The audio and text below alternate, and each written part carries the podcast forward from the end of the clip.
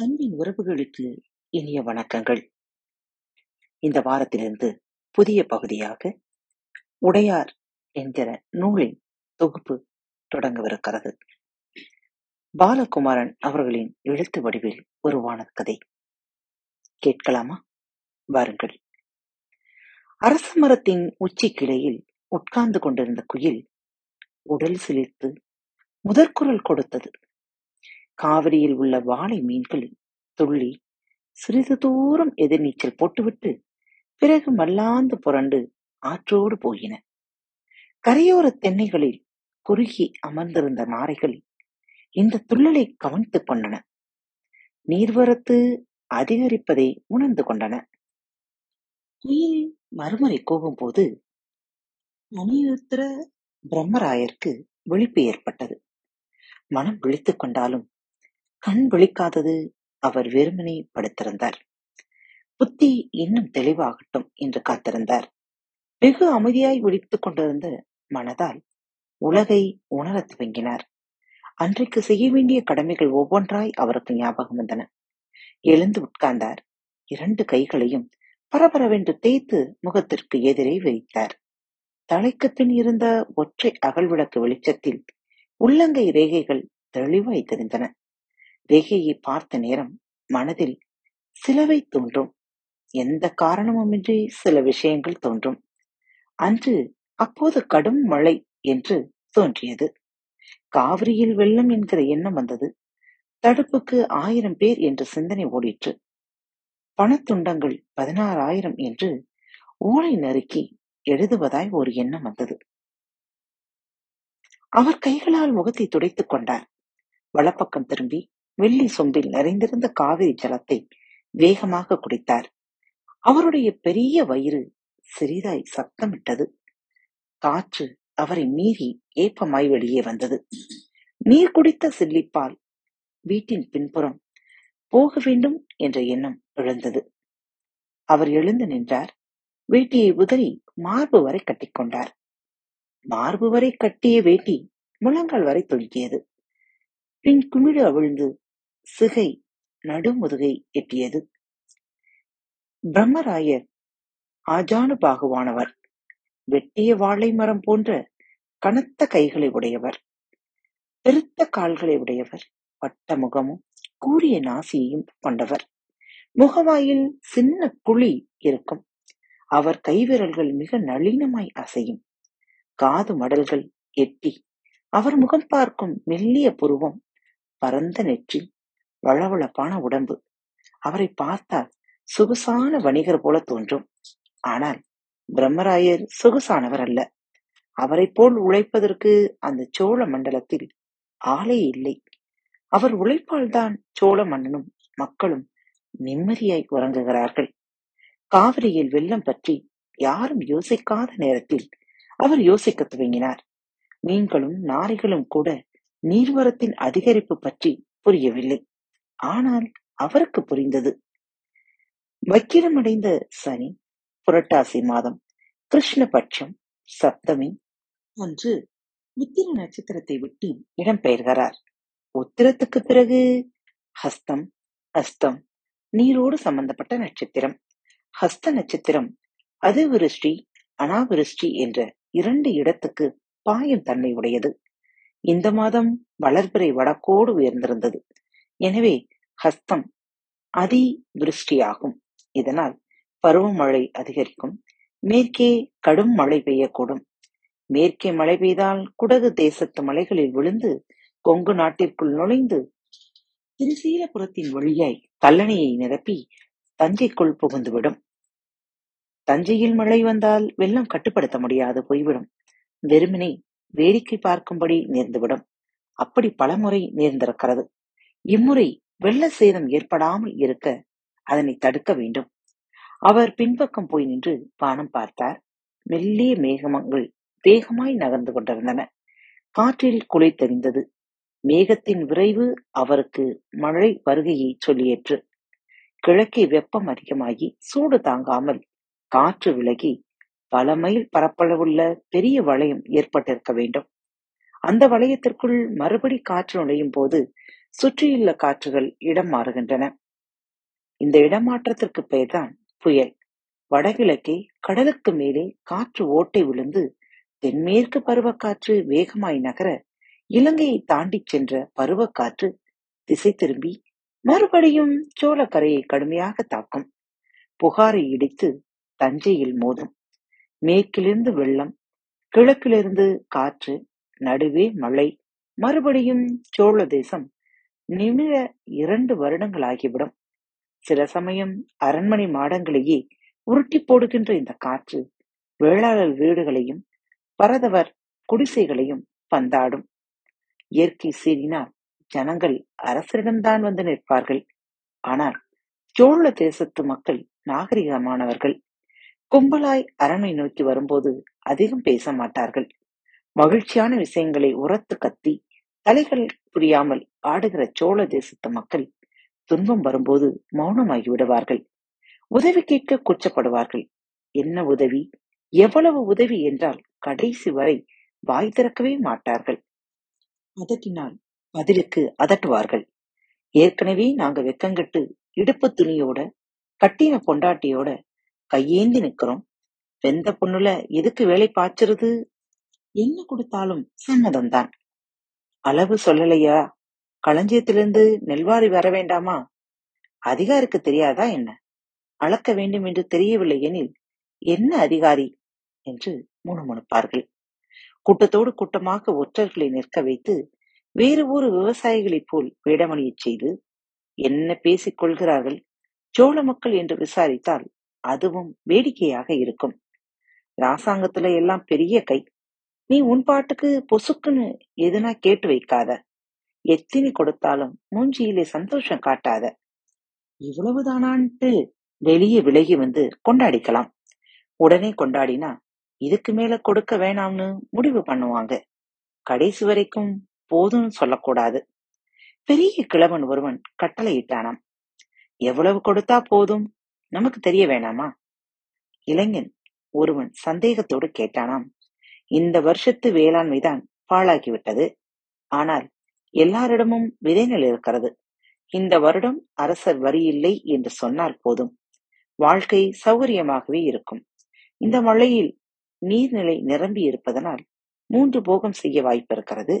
அடுத்த வருடம் நிலவரியையும் புறத்திணை வரியையும் கூடுதலாக விதித்தாலும் கட்டிக்கொள்ளலாம் அவர்கள் பேச்சு ஒவ்வொன்றும் பிரம்மராயருக்கு வந்துவிடும். அதே சமயம் பேச்சு ஒட்டு கேட்கப்பட்டது என்றும் காட்டிக் கொள்ளக்கூடாது. அரசு கொட்டாரத்தில் கையிருப்பை கணக்கில் எடுத்துக்கொண்டு நெல்லை வாரி வாரி கொடுத்து விட வேண்டும். தெற்கு பக்கம் தஞ்சை மாகாணத்திலிருந்து வடக்கே சிதம்பரம் வரை மேற்கே ஆதித்த கரிகாலன் கட்டிய கல்லணை வரை ஒரு பரப்பளவு வைத்துக்கொண்டு தானிய விநியோகம் விநியோகம் செய்துவிடலாம் போன முறை புயல் வந்தபோது அப்படித்தான் செய்யப்பட்டது. இந்த முறை புயல் வந்தால் இதைவிடவும் சிறப்பாக செய்ய வேண்டும். புயல் வருகிறது என்று தெரிந்துவிட்ட பிறகு வீட்டில் உட்கார்ந்து கொண்டிருக்க முடியாது. வெள்ளம் வருகிறதா என்று பார்க்க காவிரி கரைக்கு போய்த்தான் ஆக வேண்டும். கமலக்கண்ணன் தூங்கிவிட்டானா? அவனை எழுப்பி குதிரை தயார் செய்ய சொல்லலாமா? தென்கரையை மட்டும் பார்த்து வந்தால் போதாது. வடகரையையும் பார்க்க வேண்டும். ஒருவேளை ஆற்றில் இடுப்பளவு தண்ணீர் இருந்தால் நீந்துகிற குதிரை நல்லது. எந்த குதிரை என்று? அனிருத்திர பிரம்மராயர் யோசித்தார். அவர் மாளிகையின் பின்பக்கமுள்ள ஓட்டு வீட்டிலிருந்து ஒரு குதிரை நடந்து வந்தது. அதற்கு சேனங்கள் அணிவிக்கப்பட்டிருந்தன. சற்று தள்ளி தோளில் வளையமாக சுற்றப்பட்ட நீண்ட மணிக்கயிறோடும் உயரமான ஈட்டியோடும் முதுகில் மரத்தாலான மிதவையோடும் கமலக்கண்ணன் வந்து கொண்டிருந்தான். அருகே வந்து அவர் கால் தொட்டு தலையில் வைத்துக் கொண்டான். கமலக்கண்ணனின் புத்தி மிக கூர்மையானது. அவர் மனதில் நினைப்பதை முகம் பார்த்து சொல்லிவிடுவான். ஐயன் கோபமாக இருக்கிறார் அருகே போகாதீர்கள் என்று எச்சரிப்பான். ஐயன் போர் பற்றி யோசித்துக் கொண்டிருக்கிறார். பெண்கள் தங்கள் குறையை சொல்ல இதுதான் நேரம். இப்போது எது கேட்டாலும் கிடைக்கும் போ என்று துரிதப்படுத்துவான். அனிருத்தர் பிரம்மராயருக்கு கமலக்கண்ணன் வலதுகை. மறவர் குடியில் பிறந்தவன். ஐயனிடம் வேலை செய்வது எளிதல்ல. ஆனால் ஐயன் ஜாதி தாண்டியவர். சைவ வைஷ்ணவ வேதம் தாண்டியவர். கபாலிகர்களை பார்க்கும்போது சற்று எரிச்சல் அடைவாரை தவிர எவர் மீதும் எந்த துவேஷமும் இல்லாதவர். ஐயன் கமலக்கண்ணன் உறக்க கூப்பிட்டு தொண்டையை செருமிக் கொண்டான். இரவு நீங்கள் படுக்கப் போகும்போது வானத்தை பார்க்கவில்லை. திருமந்திர ஓலையாரிடம் கட்டளைகள் சொல்லிக் கொடு கொண்டிருந்தீர்கள். கல்லணை பகுதியில் நீர் அலைமோதி முட்டுகிறது என்று நேற்றிரவு செய்தியும் வந்தது. திருக்காட்டுப்பள்ளி கிராம அதிகாரிகள் ஒன்று கூடி பாசன வாய்க்கால்களில் தண்ணீர் திறந்துவிட நேற்று காலையே உத்தரவு விட்டு விட்டார்கள். மாலையில் பாசன வாய்க்கால் சுழித்துக் கொண்டு ஓடுகிறது. பறையறிவிக்காமல் பாசன வாய்க்காலில் நீர் அனுப்பியது தவறு என்று தஞ்சை பக்கம் கிராம மக்கள் கூச்சலிட்டுக் கொண்டிருந்தார்கள். எல்லாம் கூட்டி கழித்து பார்த்தால் காவிரியில் வெள்ளம் வரும் என்று நானும் முடிவு செய்தேன். இரவே குதிரை சேனம் பூட்டி வைத்து விட்டேன். நான் விழித்தது எப்படி தெரிந்தது உனக்கு? உங்கள் கொள்ளைக் கதவில் பட்டு நூல் கட்டி நாரத்தை மரம் வழியாக பவளமல்லி செடியின் ஊடே நூல் எடுத்து வந்து என் வீட்டு கூரையில் கிளிக்கூண்டில் கட்டிவிட்டேன். நீங்கள் கதவு திறந்ததும் கிளிக்கொண்டு ஆடி கிளிகள் சலசலத்தன. விழித்துக் கொண்டு விட்டேன். நீங்கள் வெளியே வந்தீர்கள். நான் தயாராகி விட்டேன் கமலக்கண்ணா உன்னை போல் ஒற்றன் தமிழ்நாட்டில் யாருமே இல்லை. எனக்கே ஆள் வைத்து வேவு பார்த்தாலும் பார்ப்பாய். அனிருத்திர பிரம்மராயர் சிரித்தபடி சொன்னார். சில சமயம் அதையும் செய்ய வேண்டியதுதான் வரும் கமலக்கண்ணன் அடக்கமாகச் சொன்னான். அனிருத்திர பிரம்மராயர் முகத்தில் ஆச்சரியம் காட்டாமல் அந்த பேச்சை குறித்துக் கொண்டார். அவர் கண்கள் கூர்மையாகி அடங்கியதை கமலக்கண்ணனும் பார்த்தான். ஐயன் அந்த வார்த்தைக்கு புள்ளி வைத்து விட்டார் என்று புரிந்து கொண்டான். அவனும் சலனம் காட்டாது அவரையே பார்த்து கொண்டிருந்தான். உன் குதிரை எங்கே கண்ணா? பிரம்மராயர் பேச்சை திசை மாற்றினார். அதை தொந்தரவு செய்ய விரும்பவில்லை. நேற்று பகலெல்லாம் அது வேண்டிய மட்டும் வேலை செய்திருக்கிறது. இப்போதும் விரட்டினால் நாளை சுருண்டுவிடும். கொட்டடியில் குதிரைகளே குதிரைகளாய் இல்லை. வேறு எடுத்துக்கொள்ளேன் இரவு நேரம். நகரத்தின் வழியே இரண்டு குதிரைகள் போனால் ஜனங்கள் வாரி சுருட்டிக் கொண்டு எழுந்தரிப்பார்கள். ஒற்றை குதிரை சத்தமெனில் யாரோ வழிபோக்கன் என்று விட்டு விடுவார்கள். நீங்கள் சால்வை போர்த்திக் கொண்டு குதிரை ஏறிப்போங்கள் நான் குறுக்கு வழியே காவிரி படித்துறை வருகிறேன். காவிரியை பார்த்ததும் மற்றதை முடிவு செய்வோம். கமலக்கண்ணன் நன்றாய் ஓட்டம் பழகியவன். ஒற்றர்கள் எல்லோருமே கையில் குத்தீட்டுடன் வெகு தூரம் ஓடத் தெரிந்தவர்கள். சில சமயம் குதிரைகளை விட துரிதமாய் செயல்படுபவர்கள். இப்போதும் கூட. நகரை சுற்றி போவதற்குள் இவன் வயல்வெளிகளினூடே ஓடிப்போய் காவிரியை சேர்ந்து விடலாம். அவன் ஓடியே வருவது நல்லது என்று பிரம்மராயர் தீர்மானம் செய்தார். கொள்ளை கதவை வெறுமனே சாத்தினார். குதிரை ஏறினார். கமலக்கண்ணன் கைத்தட்ட ஒரு காவலால் கொள்ளை கதவின் பக்கம் வந்து நின்று கொண்டான். அனிருத்திர பிரம்மராயர் தன் மாளிகையை சுற்றி கொண்டு வெளியேறினார். தெருவில் மிருதுவாக தன் குதிரையை ஓட்டிக்கொண்டு போனார். தெரு முடிந்ததும் சற்று விரைவாக குதிரையை விரட்டினார். கல்லணைக்கு போகும் நெடுஞ்சாலையை கடந்தார். மாஞ்சோலைக்குள் இறங்கினார். அந்த பாதை சரிந்து கொண்டே காவிரி கரைக்கு போயிற்று. குதிரை ஆற்றுக்கு அருகே போய் நின்றது. ஏரிக்கரையிலிருந்து மூன்று மாட்டு வண்டிகள் ஆற்றில் இறங்குவது தெரிந்தது. மாட்டு வண்டியை சுற்றிலும் ஆட்கள் இறங்கி வண்டியை தள்ளி கொண்டிருந்தார்கள். அனிருத்திர பிரம்மராயர் உற்று பார்த்தார். தள்ளுகிறவர்கள் வித்தியாசமானவர்களாக தெரிந்தார்கள். தேவரடியார்கள் பின்னே கமலக்கண்ணன் குரல் கேட்டது. அதில் சற்று மூச்சிறைப்பு இருந்தது. அத்தனை பேருமா? ஆமாம் அத்தனை பேரும். போன பௌர்ணமிக்கு குடிபெயரச் சொல்லி ஓலை அனுப்பினோமே. அவர்களா? பிரம்மராயர் நினைவுக்கு வந்தவராய் கேட்டார். இருக்கலாம். இரண்டு உருவங்கள் காவிரியை வேகமாய் நீந்தி கடந்தன. தரையில் அழுத்தி கால் வைத்து கரையேறின. அங்கு ஆண்கள் இரண்டு பேர் இருப்பதை அறியாது மேல்துணியை விலக்கி ஒட்ட பொழிந்து உதறி பிழிந்ததை இடுப்பில் கட்டிக்கொண்டு இடுப்பின் ஈரத் துணியை உருவி அதையும் பிழிந்து உதறி நிதானமாய் மேலே போயிட்டு போட்டுக்கொண்டார்கள். கரையேறிய இரண்டு பேரும் இளம் பெண்கள். திருச்சியான உடலமைப்பு உள்ளவர்கள். சபையில் ஆடி திமிரேறியவர்கள். அவர்கள் அசைவுகளில் அலட்சியம் இருந்தது. அவர்கள் தலையவிழ்த்து உதறிய போது முகத்தில் நீர்த்துளிகள் பட்டன. ஆண்கள் இருவரும் தலை திருப்பிக் கொள்ள பிரம்மராயரின் குதிரை முகமசைத்து கனைத்தது. பெண்கள் திடுக்கிட்டு திரும்பினார்கள். அதில் ஒரு பெண் இடுப்பிலிருந்து குறுங்கத்தியை எடுத்து இறுக பிடித்துக் கொண்டார் யாரது கமலக்கண்ணன் அதட்டினான். நீங்கள் யார்? பதிலுக்கு பெண்கள் சீறினார்கள் தஞ்சை புறவெளி நகர காவலன் கமலக்கண்ணன். இவன் யார்? கத்தி வைத்திருந்த பெண் கேட்டாள். இவர் ஒரு அதிகாரி. எதிர்கரைக்கு போக போகிறார். நாங்கள் சிதம்பரத்திலிருந்து வருகிறோம். என் பெயர் எச்சுமண்டை. இவள் கரிய மாணிக்கம். பழமர் நேரி என்கிற ஊர் எது?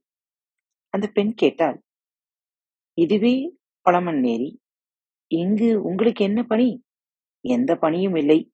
நாங்கள் குடிபெயர்கிறோம் இடைத்தடங்களுக்காக எங்களுக்கு பழமன் நேரியில் இடம் ஒதுக்கி ஓலை கொடுக்கப்பட்டிருக்கிறது. ஓலை எங்கே? கமலக்கண்ணன் கேட்டான். முதல் வண்டியில் வருகிறது. கரியமாணிக்கம் என்கிற பெண் திரும்பி கை காட்டினான் அவள் கை காட்டிய நேரம் வண்டி இடப்பக்கம் மல்லாந்து வெள்ளத்தால் இழுக்கப்பட்டு தலைகீழாயிற்று. காவிரியின் நடுவிலிருந்து பெண்கள் அலறல்கள் கேட்டன. கமலக்கண்ணன் ஆற்றில் பாய அனிருத்திர பிரம்மராயர் குதிரையை காவிரியில் இறக்கினார். வெள்ளம் குதிரையை வேகமாக இழுத்தது. பிரம்மராயர் கவலையானார். காத்து கொண்டிருங்கள். உடையார் பாகத்தின் தொடர்ச்சியை அடுத்த வார வெள்ளிக்கிழமை இதேவேளை கேட்டு மகிழலாம். உங்களிடமிருந்து விடைபெற்றுக் கொள்வது உங்கள் அன்பு தோழி. அன்பின் நேயர்கள் அனைவருக்கும் இனிய வணக்கங்கள். பாரத் தமிழ் வலையொலி பக்கத்தை சப்ஸ்கிரைப் செய்யாதவர்கள் சப்ஸ்கிரைப் செய்து கொள்ளுங்கள். இந்த பகுதியை கேட்டு முடித்தவுடன் உங்களது கருத்துக்களை பதிவிட மறவாதீர்கள். உங்களுக்கான இமெயில் முகவரி கீழே உள்ள டிஸ்கிரிப்ஷன் பாக்ஸில் கொடுக்கப்பட்டுள்ளது. நன்றி.